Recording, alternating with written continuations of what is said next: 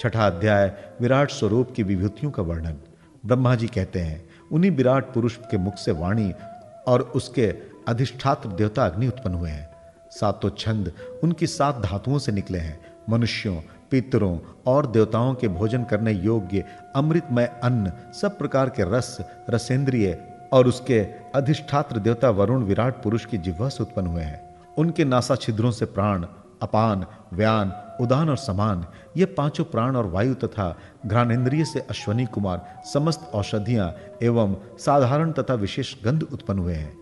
उनकी नितेंद्रिय रूप और तेज की तथा नेत्र गोलक स्वर्ग और सूर्य की जन्मभूमि है। समस्त दिशाएँ और पवित्र करने वाले तीर्थ कानों से तथा आकाश और शब्द श्रोतेंद्रिय से निकलते हैं।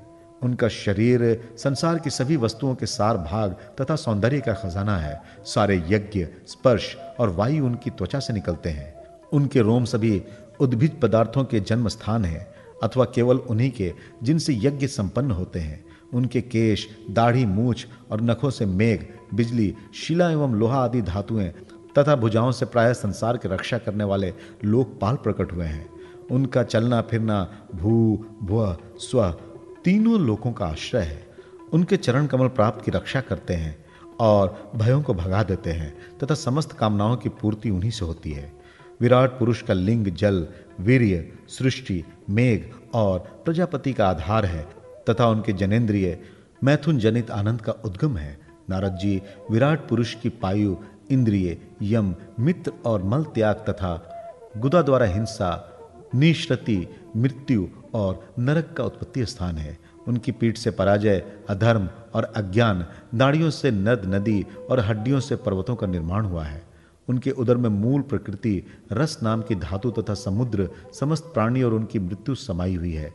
उनका हृदय ही मन की जन्मभूमि है। नारद, हम, तुम, धर्म, सनकादि, शंकर, विद्वान और अंतकरण, सब के सब उनके चित्त के आश्रित हैं। कहाँ तक गिनाए मैं, तुम, तुम्हारे बड़े भाई सनकादि, शंकर, देवता, दैत्य, मनुष्य, नाग, पक्षी, मृग, रेंगने वाले जंतु, गंधर्व, अप्सराएँ, यक्ष, राक्षस, भूत, प्रेत, सर्प, पशु, पितर, सिद्ध, विद्याधर, चारण, वृक्ष और भी नाना प्रकार के जीव जो आकाश जलीय स्थल में रहते हैं, ग्रह नक्षत्र, केतु, पुच्छल तारे तारे, बिजली और बादल, ये सब के सब विराट पुरुष ही हैं।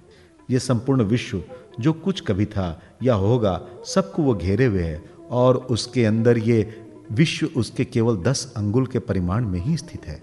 जैसे सूर्य अपने मंडल को प्रकाशित करते हुए बाहर भी प्रकाश फैलाते हैं, वैसे ही पुराण पुरुष परमात्मा भी संपूर्ण विराट विग्रह को प्रकाशित करते हुए उसके बाहर भीतर सर्वत्र एक रस प्रकाशित हो रहे हैं। मुनिवर, जो कुछ मनुष्य की क्रिया और संकल्प से बनता है, उससे वो परे हैं। और अमृत एवं अभय पद मोक्ष का स्वामी है। यही कारण है कि कोई भी उसकी महिमा का पार नहीं पा सकता। संपूर्ण लोक भगवान के एक पाद मात्र अंश मात्र है, तथा उनके अंश मात्र लोकों में समस्त प्राणी निवास करते हैं। भूलोक, भूवलोक और स्वरलोक के ऊपर महरलोक है। उसके भी ऊपर जन, तप और सत्य लोकों में क्रमशः अमृत, क्षेम एवं अभय का नित्य निवास है। जन, तप और सत्य इन तीनों लोकों में ब्रह्मचारी, वानप्रस्थ एवं सन्यासी निवास करते हैं। दीर्घकालीन ब्रह्मचर्य से रहित गृहस्थ भूलोक, भूवलोक और स्वरलोक के भीतर ही निवास करते हैं। शास्त्रों में दो मार्ग बतलाए गए हैं। एक अविद्या रूप कर्म मार्ग, जो सकाम पुरुषों के लिए है, और दूसरा, उपासना रूप विद्या का मार्ग, जो निष्काम उपासकों के लिए है। मनुष्य दोनों में से किसी एक का आश्रय लेकर भोग प्राप्त कराने वाले दक्षिण मार्ग से अथवा मोक्ष प्राप्त कराने वाले उत्तर मार्ग से यात्रा करते हैं। किंतु पुरुषोत्तम भगवान दोनों के आधारभूत हैं।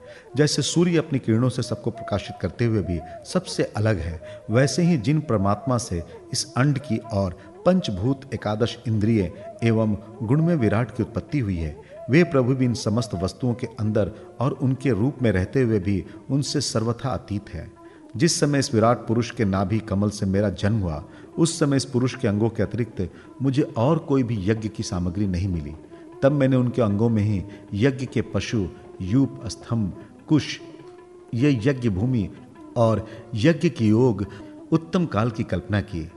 ऋषि श्रेष्ठ, यज्ञ के लिए आवश्यक पात्र आदि वस्तुएँ, जौ, चावल आदि औषधियाँ, घृत आदि स्नेह पदार्थ, छह रस, लोहा, मिट्टी, जल, रिक यजु, साम, चातुहोत्र, यज्ञों के नाम, मंत्र, दक्षिणा, व्रत, देवताओं के नाम, पद्धति ग्रंथ, संकल्प, तंत्र, अनुष्ठान की रीति, गति, मति, श्रद्धा, प्रायश्चित और समर्पण, ये समस्त यज्ञ सामग्री मैंने विराट पुरुष के अंगों से ही इकट्ठी की।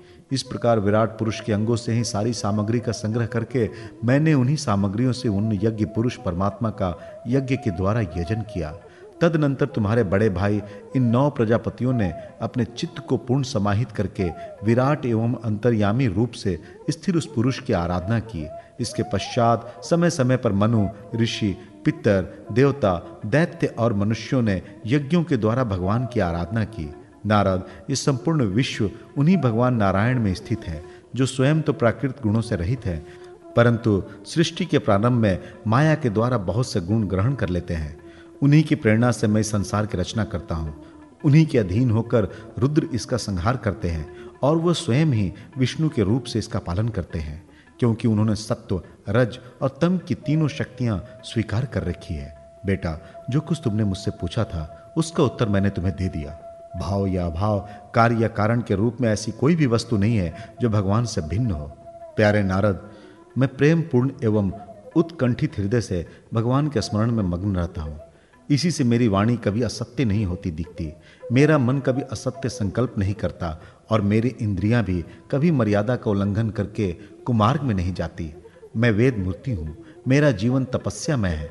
बड़े बड़े प्रजापति मेरी वंदना करते हैं और मैं उनका स्वामी हूँ। पहले मैंने बड़ी निष्ठा से योग्य का सर्वांग अनुष्ठान किया था, परंतु मैं अपने मूल कारण परमात्मा के स्वरूप को नहीं जान सका, क्योंकि वे तो एकमात्र भक्ति से ही प्राप्त होते हैं।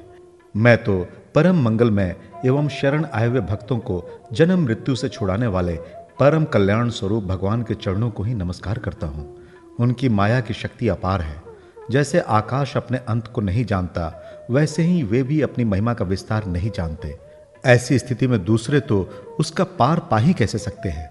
मैं, मेरे पुत्र, तुम लोग और शंकर जी भी उनके सत्य स्वरूप को नहीं जानते, तब दूसरे देवता तो उन्हें जान ही कैसे सकते हैं?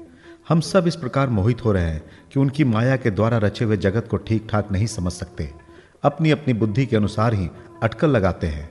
हम लोग केवल जिनके अवतार की लीलाओं का गान ही करते रहते हैं, उनके तत्व को नहीं जानते। उन भगवान के श्री चरणों में मैं नमस्कार करता हूँ। वे अजन्मा एवं पुरुषोत्तम है। प्रत्येक कल्प में वे स्वयं अपने आप में अपने आप की ही सृष्टि करते हैं, रक्षा करते हैं एवं संहार करते हैं।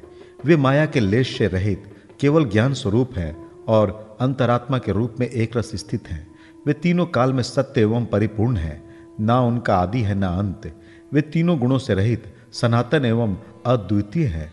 नारद, महात्मा लोग जिस समय अपने अंतकरण, इंद्रिय और शरीर को शांत कर लेते हैं, उस समय उनका साक्षात्कार करते हैं। परंतु जब असत्य पुरुषों के द्वारा कुतर्कों का जाल बिछाकर उनको ढक दिया जाता है, तब उनके दर्शन नहीं हो पाते।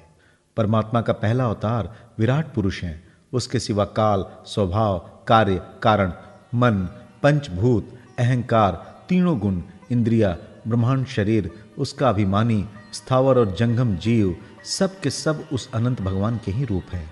मैं, शंकर, विष्णु, दक्ष आदि ये प्रजापति, तुम और तुम्हारे जैसे अन्य भक्त जन स्वर्ग लोक के रक्षक, पक्षियों के राजा मनुष्य लोक के राजा, नीचे के लोकों के राजा, गंधर्व, विद्याधर और चारणों के अधिनायक, यक्ष राक्षस, सांप और नागों के स्वामी, महर्षि, पितृपति, दैतेंद्र, सिद्धेश्वर, दानवराज और भी प्रेत पिशाच, भूत कुष्मांड, जल जंतु, मृग एवं पक्षियों के स्वामी एवं संसार में और भी जितनी वस्तुएँ ऐश्वर्य, तेज, इंद्रिय बल, मनोबल, शरीर बल या क्षमा से युक्त हैं अथवा जो भी विशेष सौंदर्य, लज्जा, वैभव तथा विभूति से युक्त हैं एवं जितनी भी वस्तुएँ अद्भुत वर्ण वाली रूपवान या अरूप है, वे सब के सब परम तत्व में भगवत स्वरूप ही हैं। नारद, इनके सिवा परम पुरुष, परमात्मा के परम पवित्र एवं प्रधान प्रधान लीलावतार भी शास्त्रों में वर्णित हैं।